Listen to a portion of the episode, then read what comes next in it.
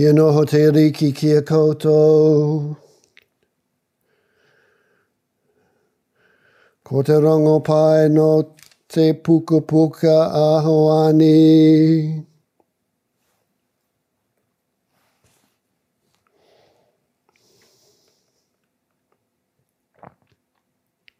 Jesus said to his disciples, Do not let your hearts be troubled. Trust in God still and trust in me. There are many rooms in my Father's house. If there were not, I should have told you.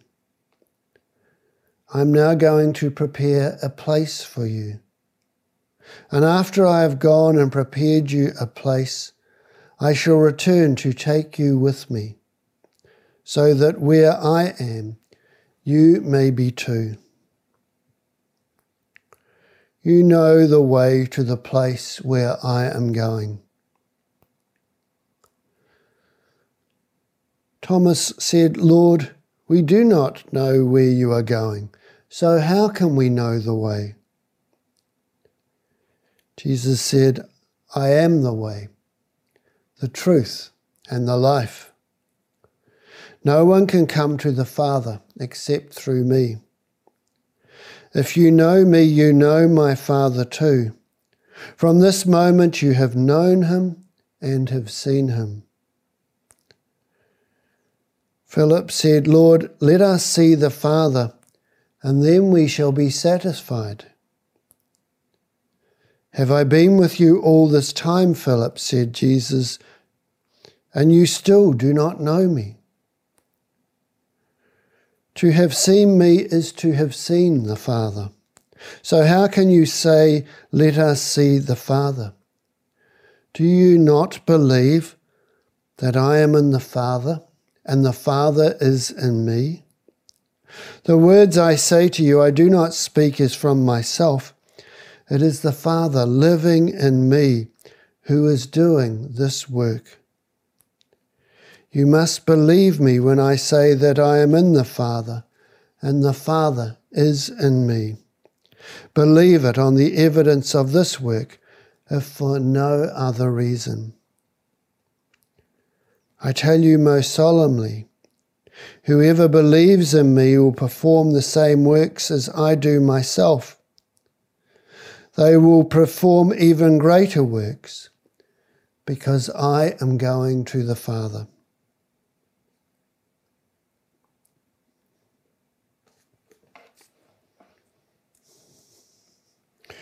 Ko te rongo pai a te riki.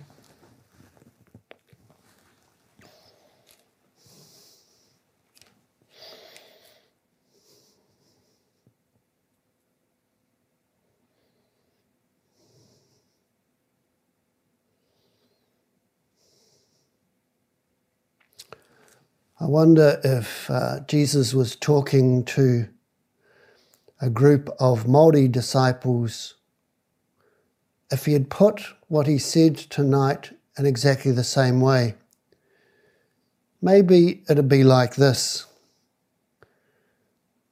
Jesus said to his disciples, Do not let your hearts be troubled. Trust in God still and trust in me. There are many mattresses in my Father's body or my father's marae.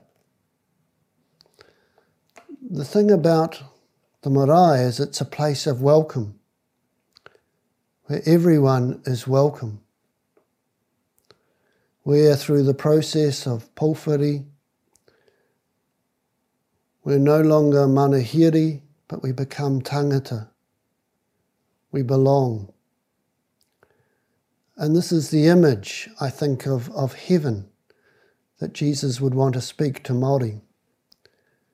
It's a concept that you know so well. It's a concept that you understood, or your ancestors, your tupuna, understood so well.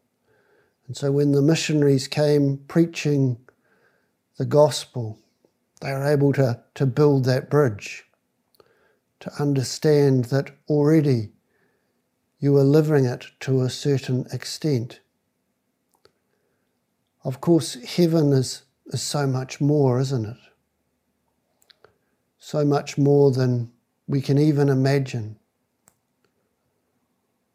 But it's that place of perfect love where there's no injustice, that we all behold the glory of God and share in His glory and are united in love with Him and with each other. And that's surely what we hope to emulate in our own family homes. Na for the whānau, and a, in a marae, that place of belonging. And as in any good whare, any good marae, there'll be plenty of kai as well, the heavenly banquet. But there's that journey to get there.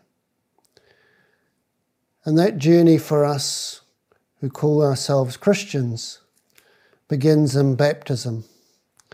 And that's what Peter is talking about in today's gospel.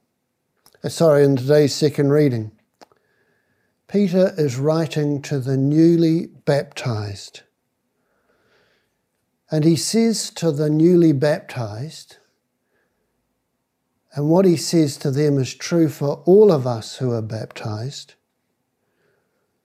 We, you, are a chosen race, a royal priesthood, a consecrated nation, a people set apart to sing the praises of God, who called you out of the darkness into his wonderful light.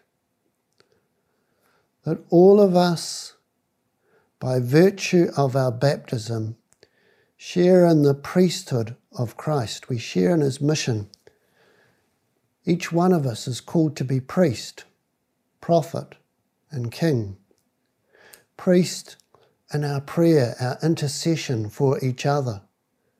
Priest in the sense of we're always singing the praises of God who continually calls us out of darkness into his wonderful light and who will ultimately call us from the darkness of death to his eternal light. So we all share this priesthood of Jesus. We share in his prayer to the Father. Prophet, that because we're Christians, that we share in the life and mission of Christ, as he spoke the word, proclaimed the good news, so must we. We must be people who stand up and speak the word of God. Speak the word of God in the midst of the circumstances of our days. Speak the word of God in the face of injustices. Speak the word of God in the face of wrongs. Speak the word of God that speaks of love and peace and harmony. And by virtue of our baptism, we're also not only called to be priest, prophet, but also king. That doesn't mean that we go around wearing a crown. No, no, we share in the life of Christ our King, who came not to be served, but to serve. And so we have that same compassion of Christ for those around us. We look to the needs of others. And that's what the first reading is all about. You know, the community was discovering that in the daily distribution of the breads, the widows of the Hellenists, that's the Greeks, were being left out. You know, in the community, the Hellenists went and says, hey, you're missing somebody out here. And that's what we need to be doing. Who's missing out in our community, in our society? You know, the apostles um, chose seven men to be to be rīkona, to be deacons. Um, but all of us have this mission to serve after the example of Jesus. You know, he fed the 5,000, he fed the hungry. You know, he, he embraced the leper, forgave the sinners, reached out to the outcast. And this is what we're all called to do. This is the priesthood of all the baptized.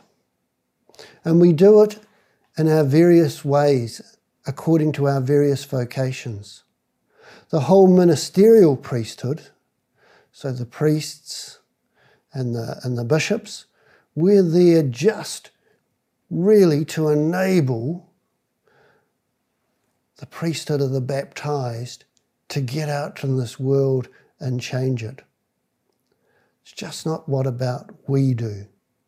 It's about what we all do. Priests and people working together. And the more active we are in the faith, the more the gospel appears attractive to others, the more Christ seems like one is being worthy of following him, of following. And this is our challenge. You know, as church, do we get, roll up our sleeves and, and get our hands dirty and get out there? It's easy to say the church doesn't do this or the priest didn't do that or, you know, the people in the parish didn't speak to me when I came to Mass. If you see something you don't like, do something about it. Don't walk away. Nothing's going to change if we walk away because we're called to be people of, of commitment.